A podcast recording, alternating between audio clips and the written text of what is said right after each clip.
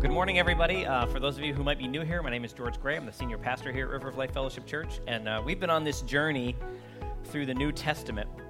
And uh, we've been uh, trugging our way through uh, the book of Matthew, and we find ourselves all the way into chapter 13. That's right. That's right. Saying we, sh- we should get through the New Testament, I'm guessing somewhere around 10 years. It should be fine. It's all good. Um, but uh, uh, it's, it's just been a lot of fun. And as we continue through this, um, today we're going to be looking at uh, Matthew 13, verses 24 through 53. And we're in this section of parables. And uh, today, what we're going to do is we're actually going to cover six parables. Um, so I hope you don't have lunch plans. Um, so it should be all good. But uh, four of these parables that we're going to look at today, they're all, they're, they're all, all except uh, one of them are actually relatively short. So this won't, this won't be terribly painful today.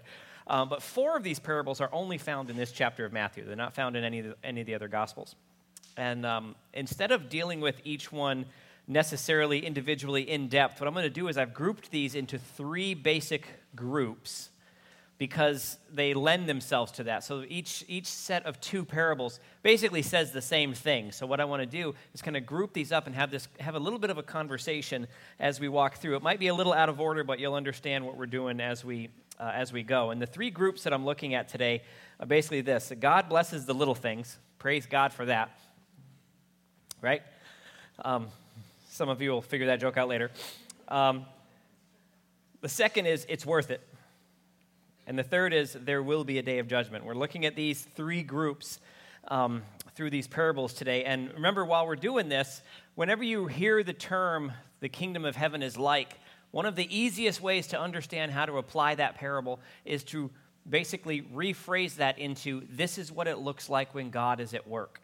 Those two phrases are relatively interchangeable when it comes to the parables. So when you read that, this is what the kingdom of heaven is like, you can insert, this is what it looks like when God is at work, okay?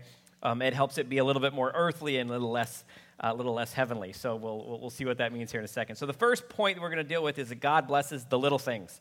Um, and we're looking at the parables of the mustard seed and the leaven.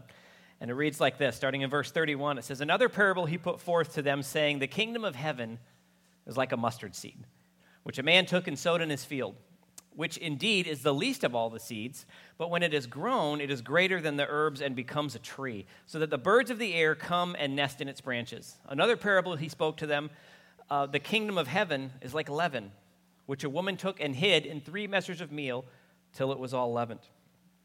A lot of people like to point out that this idea that, that the mustard seed is not the smallest seed, so ha, we caught Jesus in a lie. Um, you know, God doesn't even understand creation, so meh, I don't need the Bible. And I've, I've, I've heard this argument, which is funny, but people forget that we're talking about first century Israel, and that's the smallest seed they knew of. It, it usually doesn't make sense to give someone a reference to something that they know nothing about. It's very unhelpful. They'll usually nod and go, I don't know what you're saying. So we're going to keep things in the context of where it was. So the point of the parable, either way, is not the seed. It's not the seed on its own. The point of the parable is what it can become, what that little tiny thing can become if it's just left alone. Just because something has a small, humble beginning does not mean that it is insignificant. Okay? Time will show the truth. No matter how small something you do starts, time will show the truth of the power within that effort, okay? There's a lot of strength in that little seed. But the funny thing about this is the seed, the, the, the strength in the seed is best understood if you just don't mess with it.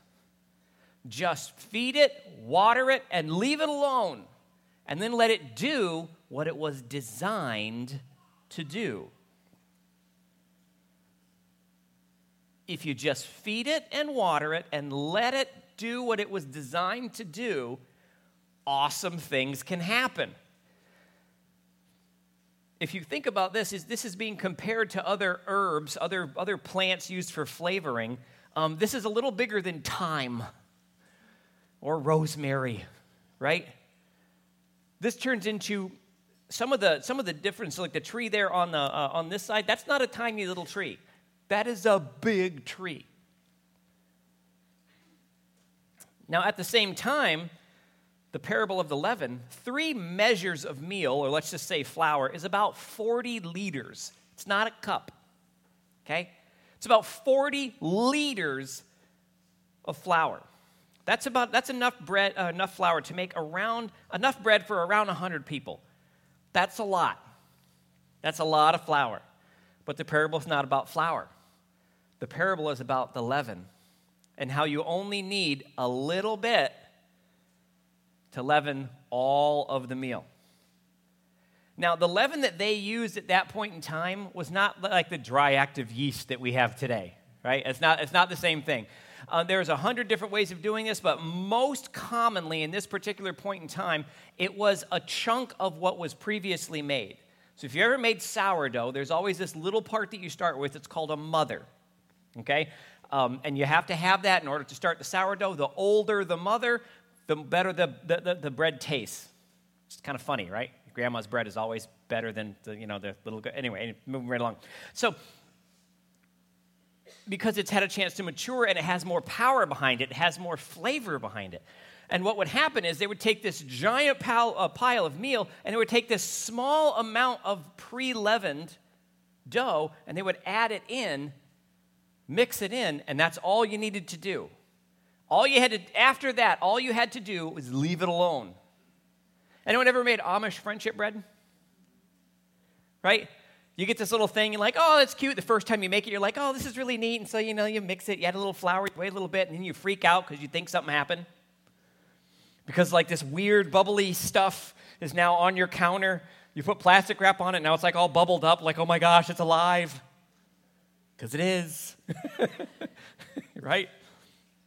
It's roughly the same thing. Now, here's the thing. And how many of you uh, here have ever made bread or baked anything? Right? You ever accidentally put baking soda in when the recipe called for baking powder because you thought, What's, what could possibly be the difference?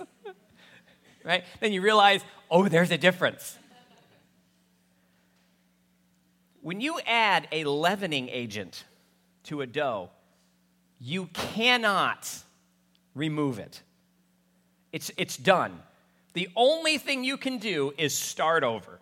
If you didn't want it, you shouldn't have added it because once it's there, it is through the entire batch, and you only have to mix it once.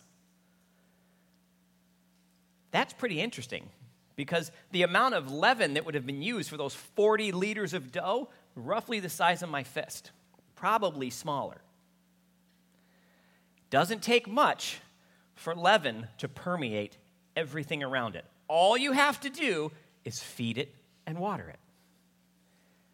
You give it a little more flour and a little water, boom, it's active, it's awesome. Now I want bread. I, want, like, I, remember being in Panera yesterday and I saw this nice crusty loaf of sourdough up there, and I was like, I should buy that for an object lesson for tomorrow. It's like, who am I kidding? I just want to eat it. I would have brought it and it would like the end would have been cut off. I would have scooped all the middle out and just had this hollow thing of dough. Like, isn't this great? Yeah. but the thing that I find interesting is that all you have to do is leave it alone and let it do what it was designed to do. Leaven has a purpose. The mustard seed has a purpose. Now, did you notice that both the parables talk about things that don't need your help to exist? Both of the parables talk about something that doesn't need your help to exist. So if I were to put that term in there, this is what it looks like when God is at work. He doesn't need your help. When God is at work, you are not the primary role in whatever He's doing. Because what He wants will happen. Now, did mustard trees exist before someone planted them? Yup they kind of grow all by themselves. I got a couple of trees growing across my fence. I didn't plant them. Really want to get rid of them. Happened all by itself. Did leaven exist before we started making it? Of course it did. I can't remember. Yeah, I think it's called lambic. There's a type of beer made in, made in Holland. It's actually, the, the yeast that's in it is actually from the air during a certain time of the year. They would leave the, the, the, pools where it would be fermented open, and the air would come across it, and it would actually, the yeast would actually infect the beer all by itself. It was just in the air. It's awesome. Kind of hard to guess when that's going to happen. Did the pastor just talk about beer? Yes, he did. Didn't ask you to go out and buy it. It's just an example. It's fine. Shh, shh, it's okay. It's all good. All of these things exist without our help. But on the other hand, if we want to benefit from these things, it requires something of us.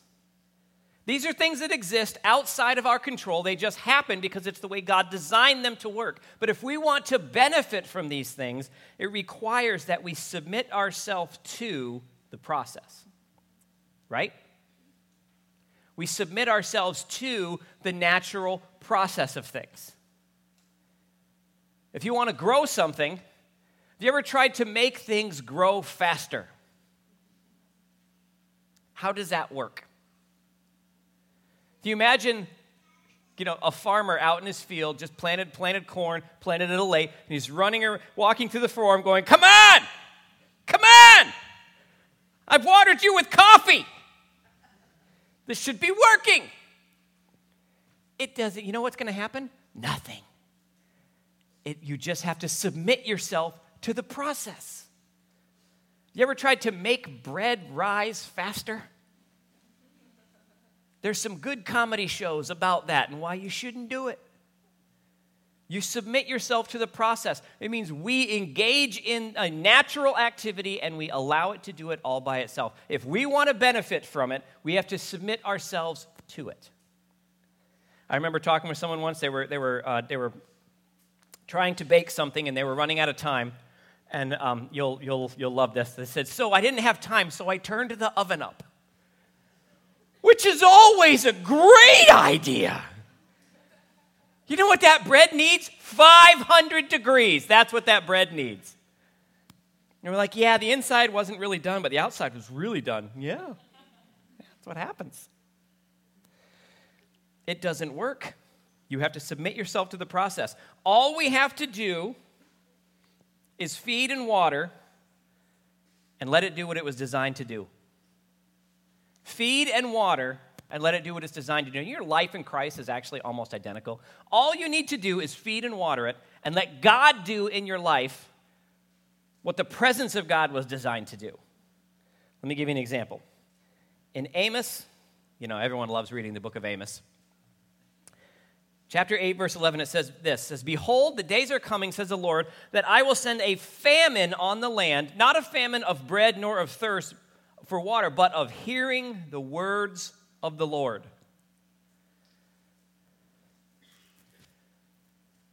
Food, water. What is he talking about? He's talking about the word of the Lord. Is that which feeds us? It's the food we eat, the water that we drink, is the word of the Lord. Constantly through Scripture, the Word of God is referred to our food and our water. It both cleanses us, cleanses us and it sustains us. The thing we don't like is that we need to submit to the process. Here's what I find a lot of people doing they'll read the Bible, they'll memorize little parts of it because you know tr- you never know when you're going to play Bible Trivial Pursuit with someone. So you got to have that. You know you got to got to know those names. You got to put the books in order. You got to know all the characters, and that's really great. But they've never submitted themselves to it and the process does nothing in their life because they think they have a role to play in that. That's not what happens.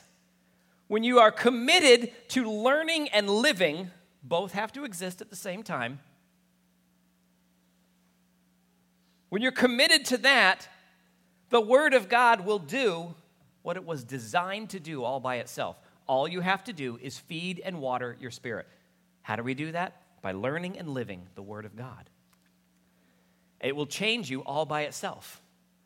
You don't have to go to the, you know, the 10 step program on how to become a better Christian. It doesn't matter if you want to live your best life now. None of that stuff makes a difference if you don't commit yourself to learning and living the Word of God. Point number two it's worth it. The next set of parables has one simple truth between the two, but two distinct applications. See if we can see this. Starting in verse 44 through 46, and it reads like this Again, the kingdom of heaven is like a treasure hidden in a field, which a man found and hid, and for joy over it, he goes and sells all he has and buys that field. Again, the kingdom of heaven is like a merchant seeking beautiful pearls, who, when he had found one pearl of great price, went and sold all that he had and bought it. Here's the simple truth between these two parables what God has for us is more valuable than anything else we could ever hope to obtain on our own. It is more, worth more than our lives combined. That is how precious what God is offering us is. And there are two basic applications. The first one is the one everyone usually goes to, and that's the afterlife. You know, when we leave this, this body and this world and we go to the next, God has promised us through his Son forgiveness of sin, redemption, and the gift of eternal life. How does it get any better than that? You think about this, knowing we know on this earth everything living dies. Everything. It's a disease that affects one out of one of us. None of us get out of this life alive.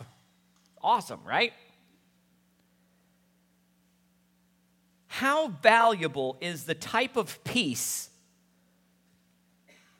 knowing that there is no fear in leaving this world? How much is that worth to you? To be able to stare death in the face and go, You? Oh, yeah, fine, you know, whatever, let's get it over with. To have no fear of what's coming next. How valuable is that? I know people, even in the church, who are constantly fearful of death, which makes me go, "What are you? What are you? What are you doing?" Well, you know, I just, I, you know, I, I, I don't know. I mean, I mean, because you're like, you never know. I'm like, no, you're a Christian. You should know. This should not be hard for us to understand. We leave this world, we go to the next. Absent in the body, present with the Lord. Here one minute, there the next. I'm, I'm good with this. So I say, if things get really hard on this earth, the worst thing someone can do to me is send me to heaven. Bummer. I just want to make sure I eat as much as I can before I go. I, did I say that out loud? I did. I did. I'm sorry. Yeah. Yeah.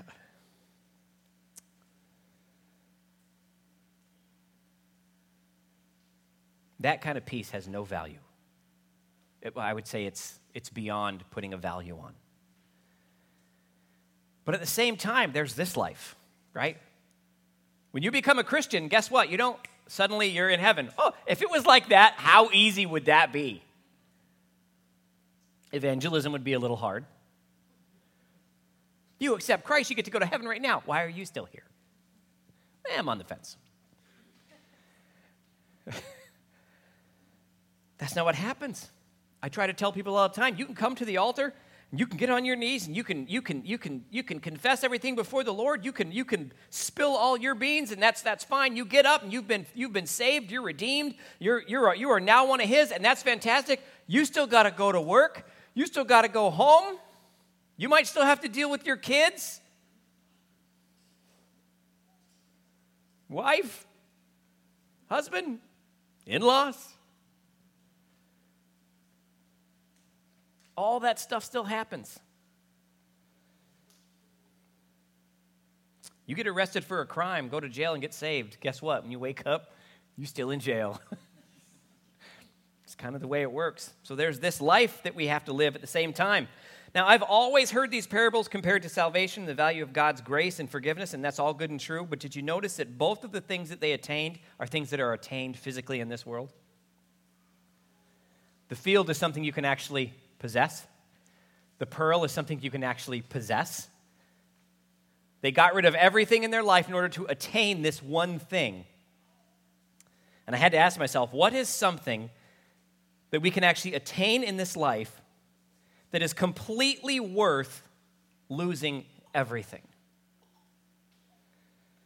I think the, fir- the field and the pearl can not only represent the value of salvation, I think it can also represent the value of a life dedicated to serving the mission of the gospel. A life dedicated to the mission of serving the gospel. I think that's worth getting, giving up everything. Last week, Jay talked about being a living sacrifice. This is exactly what this is talking about. You want to go one way, and God says, I really would like it if you would go this way. In order to embrace what God has for you, you have to lay down what you wanted. I didn't go to culinary school to become a minister. When I went to culinary school, I was not even a Christian. I was very much not a Christian. I got saved after I got home. And right around the time I got saved, I had multiple offers to go off and do different things. And I was more than happy to take any of the offers that got me out of New York. Then Jesus messed everything up. Because I knew at that point I was not in the career field that I would be in for the rest of my life. But I also was smart enough to know that I needed to know more than I knew at that point. So I had to dedicate myself to study, to learning, to gaining experience, understanding. Was not, it was not what I wanted with my life.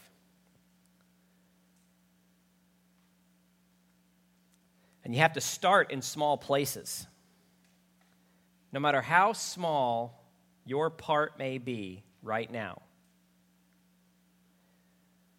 do you value that part and are you thankful to be that part? That's, that's such an important question for us. We want the pearl of great price, we want the field with the treasure in it. But maybe you have to start, I don't know, building the business to the point where if you sold it off, you could actually afford to get those things. You understand what I'm saying? They could afford what they were looking for because they had the resources behind them. They started somewhere small, and God built them to something large. So sometimes when we talk about living a life dedicated to the, to the spreading of the gospel, we, we need to start someplace. That means you got to start someplace small. So many people are unwilling to start someplace small. They're more than willing to give up anything for a place of prominence and influence. Sure, I'll walk away from my career if God puts me into a church where I can make six figures, have vacations and 401ks and retirement, and I have thousands of people listening to me, and this is all. I would totally do that. But what if, I don't know, what if God wants you to clean the bathrooms? I'm sorry, what? Like the bathroom, bathroom?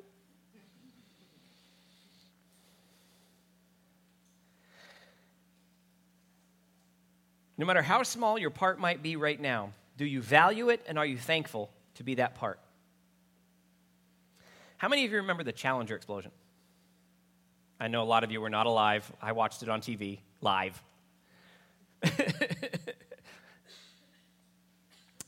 so the Space Shuttle Challenger was the first like big modern times uh, uh, NASA disaster and it went it was under all kinds of investigation. And it was just like you know this, this, this thing was supposed to be like indestructible so well put together. I mean what a marvel of modern technology. Anyone remember what actually caused the problem? It was called an o-ring. It was basically a manufacturing default in a gasket. It wasn't even part of the space shuttle. It was part of one of the booster rockets and it was made, I think it was made four years and actually assembled somewhere like three or four years before that shuttle actually took off. A tiny manufacturing defect in an insignificant part that no one was even thinking about until the night before because it was cold. Everyone's looking at the space shuttle. Wow, Look at this thing wings, big engines, all these computers. It's so awesome. It's like, got a, like you got a satellite in it. I mean, there's so much stuff in there. It's just so awesome. Who cares about the plastic gasket on a booster rocket? But it was the insignificant part that was overlooked and not valued that took the whole thing apart very quickly. When Elon Musk has a ship that falls apart. He calls it a, um, uh, a rapid disassembly. No, RUM, I'm sorry, rapid unscheduled disassembly. That's what he refers to it as. He won't call it a, an accident or an explosion. It's a rapid unscheduled disassembly. The space shuttle was rapidly and unscheduled disassembled with everybody in it. Because one part that people thought was not necessarily as significant as it should have been was overlooked. Isn't it interesting how the, it's the insignificant things, the things we look, oh, we overlook, the small parts that we think are not necessarily as important, are really the things that are holding everything up. See, I might be standing here preaching, but here's the reality if you're not here, I got no one to speak to. If there's not someone back in the sound booth, I got no volume. Right? If there's no one back in the nursery, your kids get to stay here. If there's no one back in kids' church and your kids get to stay here. Right?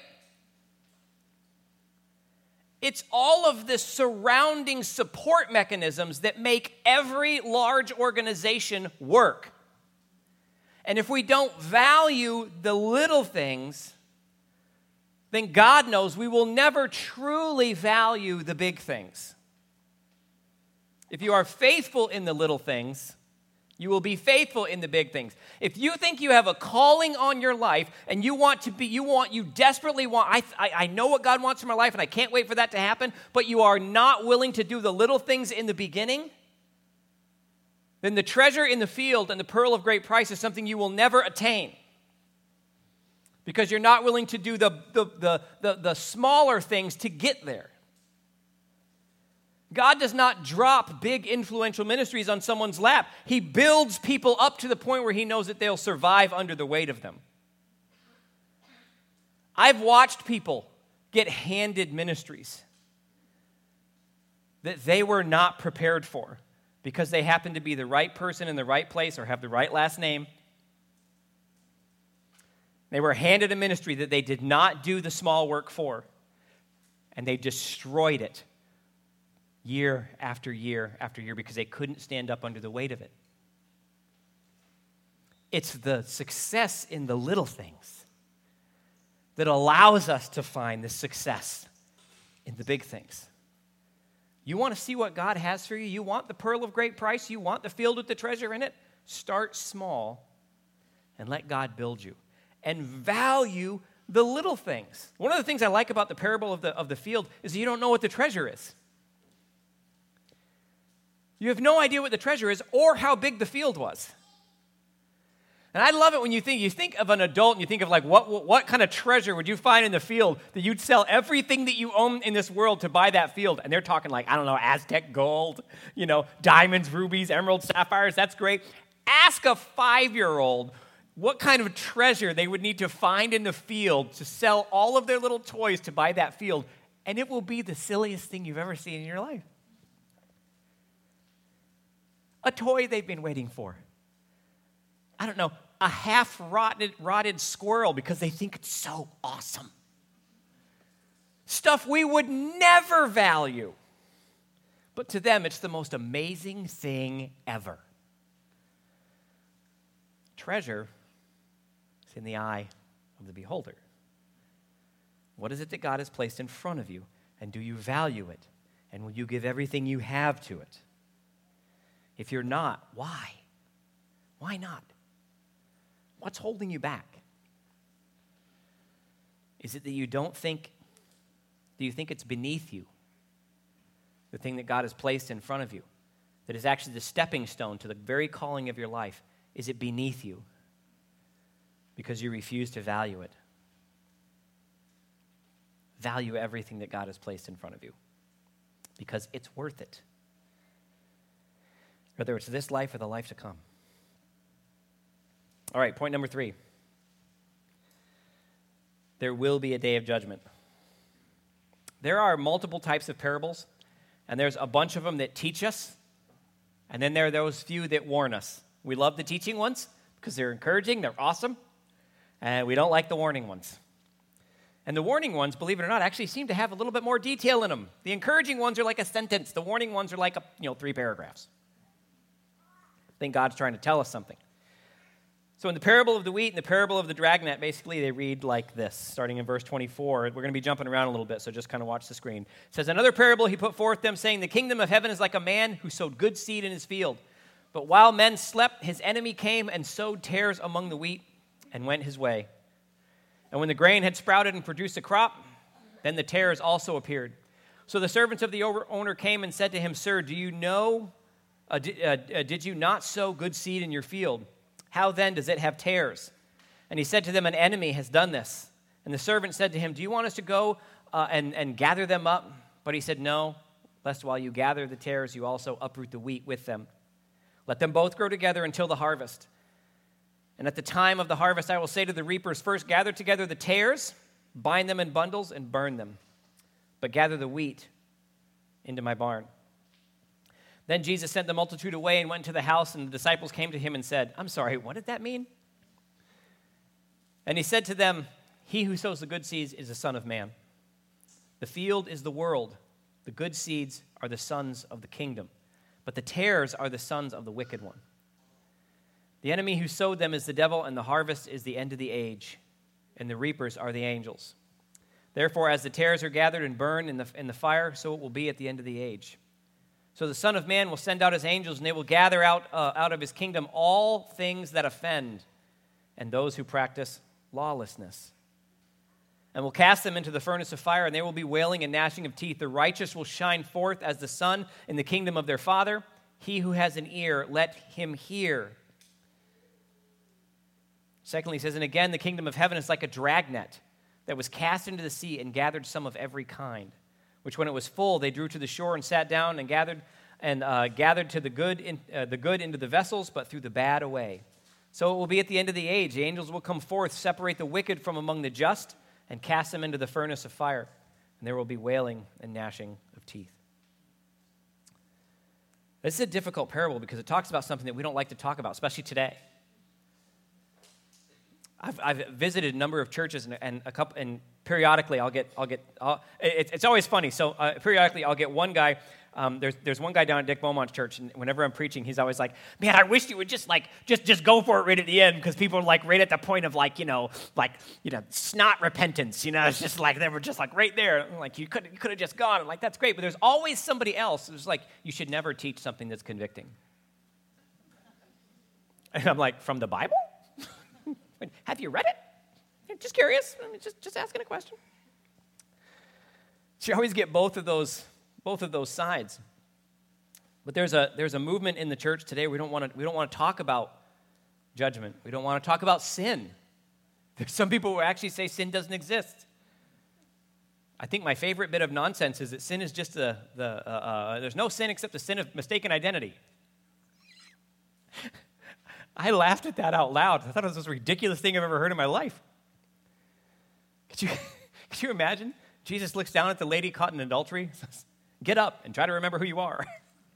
what, what, does that even mean? you know, pretty sure he was like, Sin no more. Sin's real, judgment is real. That's why he says, Those who will be cast away are those who practice lawlessness, which means there is law that we are accountable to it, whether we like it or not. And the parable of wheat, one of the things that we're reminded of is we are not growing in a world of purity. You may not have realized this. This may come as a surprise to you, but the world around us is not the world that God intended to create. This world is messed up. Want to know who messed it up? We did. Humanity. Imagine all the animals are like, I didn't do it. No, this is, this is very much a broken world of our own making. It's not the world that God gave us. We opened the door for sin. He warned us, we did it anyway. So we are right where our choices have brought us.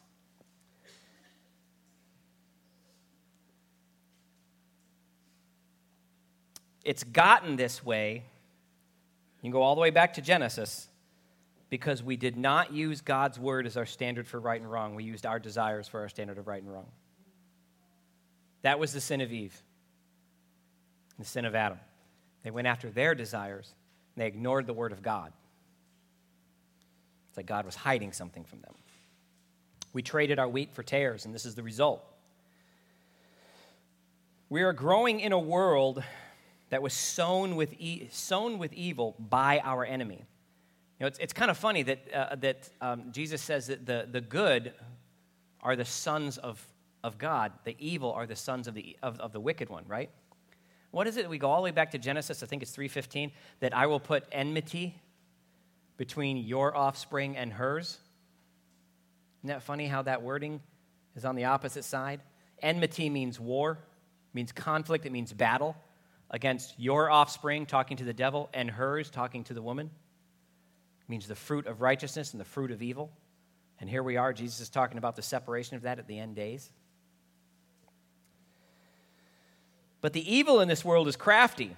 If it was obvious, if, if, the, if the evil was so obvious, we wouldn't have any, any issues. We would be able to see it and go, that's stupid, I'm not doing that. But that's not what the devil does. The devil makes evil look very, very close to the good. You got wheat and you got tares.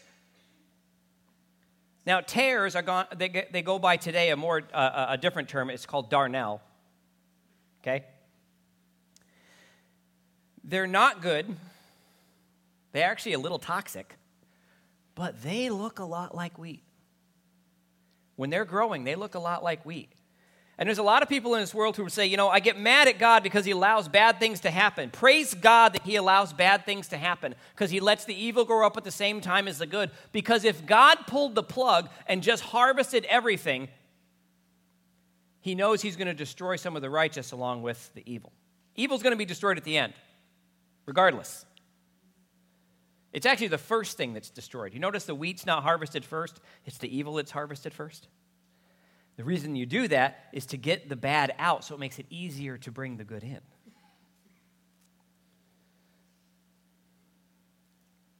This is one of the reasons why I continually warn people about listening to those who are really quick to pull out the God card. One of the interesting things about telling the difference between what's good and what's bad is knowing what to look for. This is why we're constantly told throughout Scripture to learn the Word, to learn the Word, to understand the difference between the truth of God and the truth of man. They're not the same. Man can do some good things, but that does not necessarily mean that it's godly. There's a difference between good and godly. Good is based on our standards, godly is based on his standards. They're not necessarily the same thing. So when people uh, are really quick to pull out the God told me card, but then they devalue the written word of God. The Spirit of God within me told me this. I know it's against what the Bible says, but that Bible's just that old book. Who listens to that? I don't know. People call believers. Call me crazy, but I think this is something that God wants us to value. I think He actually says, if you don't value my words, you don't love me. Well, he couldn't have been talking about the Bible. I don't know. Was he? Let's test that. John 14, 23 through 26. Uh, let's see. I think I put that in the wrong spot. Yeah, we'll go here. It says, Judas, not Iscariot, said to him, Lord, now listen to this question. How is it that you will manifest yourself to us and not to the world. The question is, why are you telling us who you are, but you haven't told the world who you are yet? Listen to his answer. Jesus answered and said to him, If anyone loves me, he will keep my word. And my Father will love him, and he will come to him and make our, our home with him. He who does not love me does not keep my words. And the word which you hear is not mine, but the Father who sent me. It's not just Jesus' word, it's God's word. Now listen to this.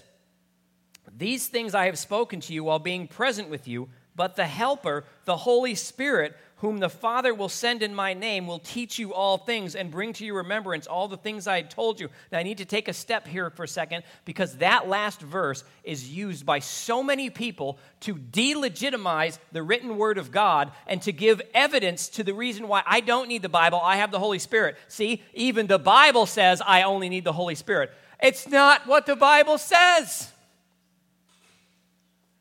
So, one of the things we need to do is we need to go to a slightly more literal translation so that we can get a clearer idea of what the original language says. So, here's what I think is the better translation from the complete Jewish Bible. In verse 26, it reads like this But the counselor, the Ruach HaKodesh, which means the Holy Spirit, whom the Father will send in my name, will teach you everything that uh, will teach you everything, semicolon. When you see that in Scripture, immediately you know what is coming after is a restatement of what was just before. Okay? Will teach you all things, that is, he will remind you of everything I've already said.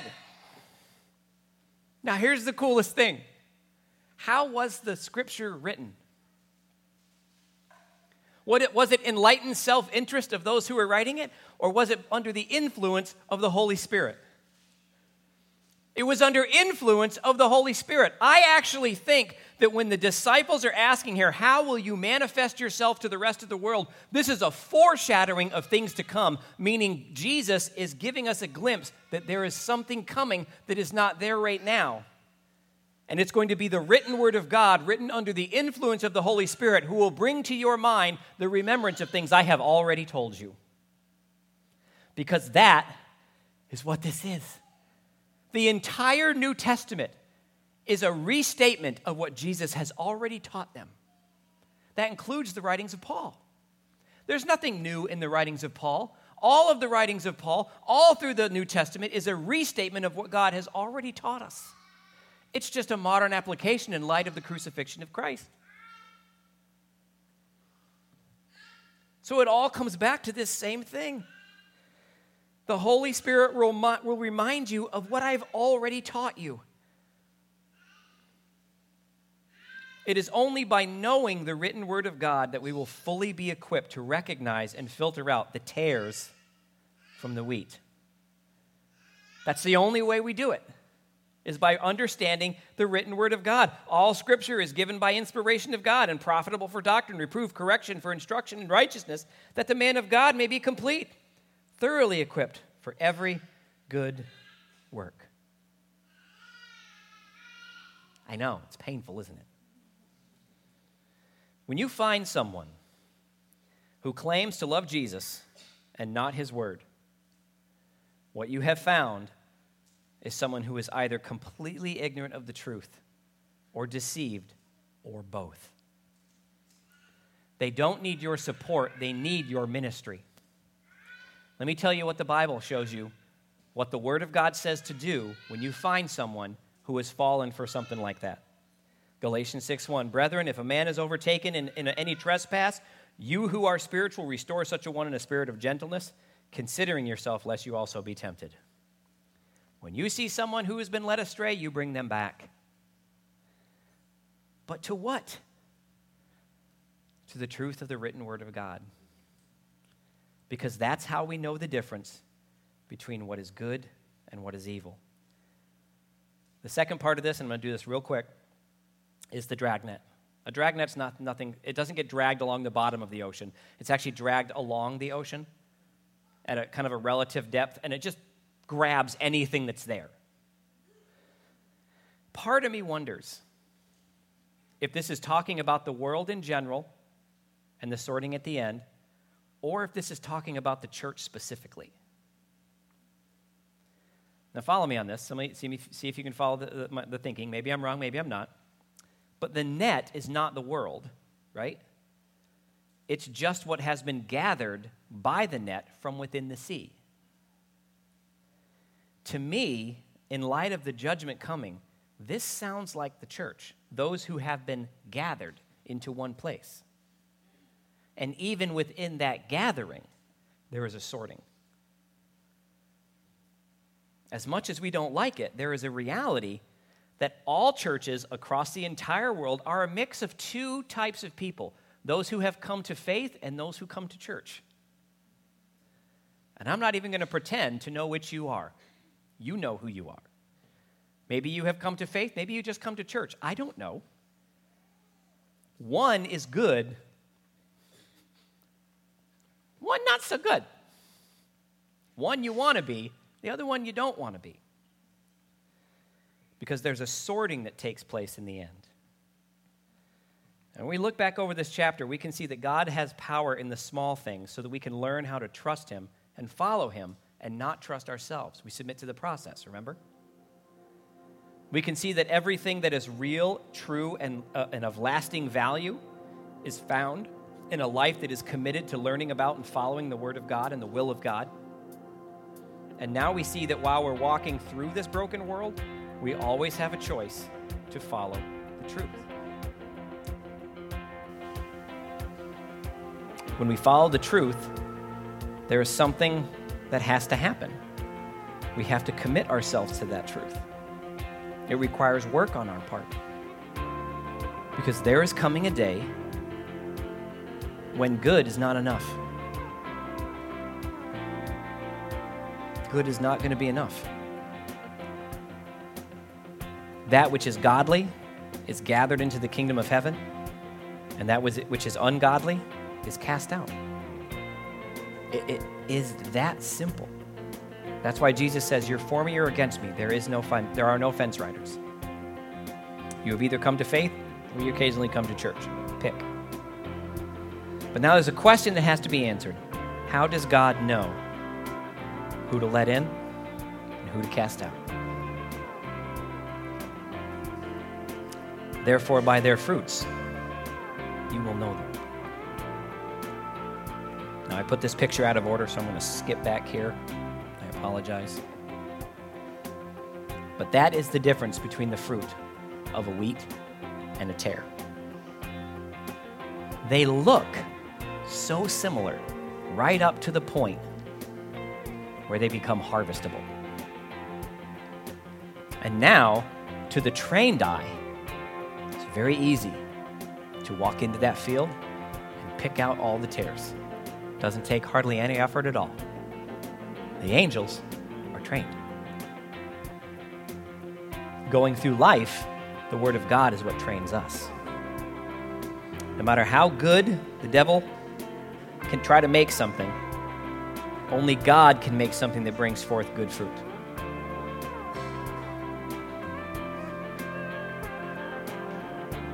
We learn to tell the difference between those two by leaning in and trusting in the living Word of God because it is what He has given us to guide us.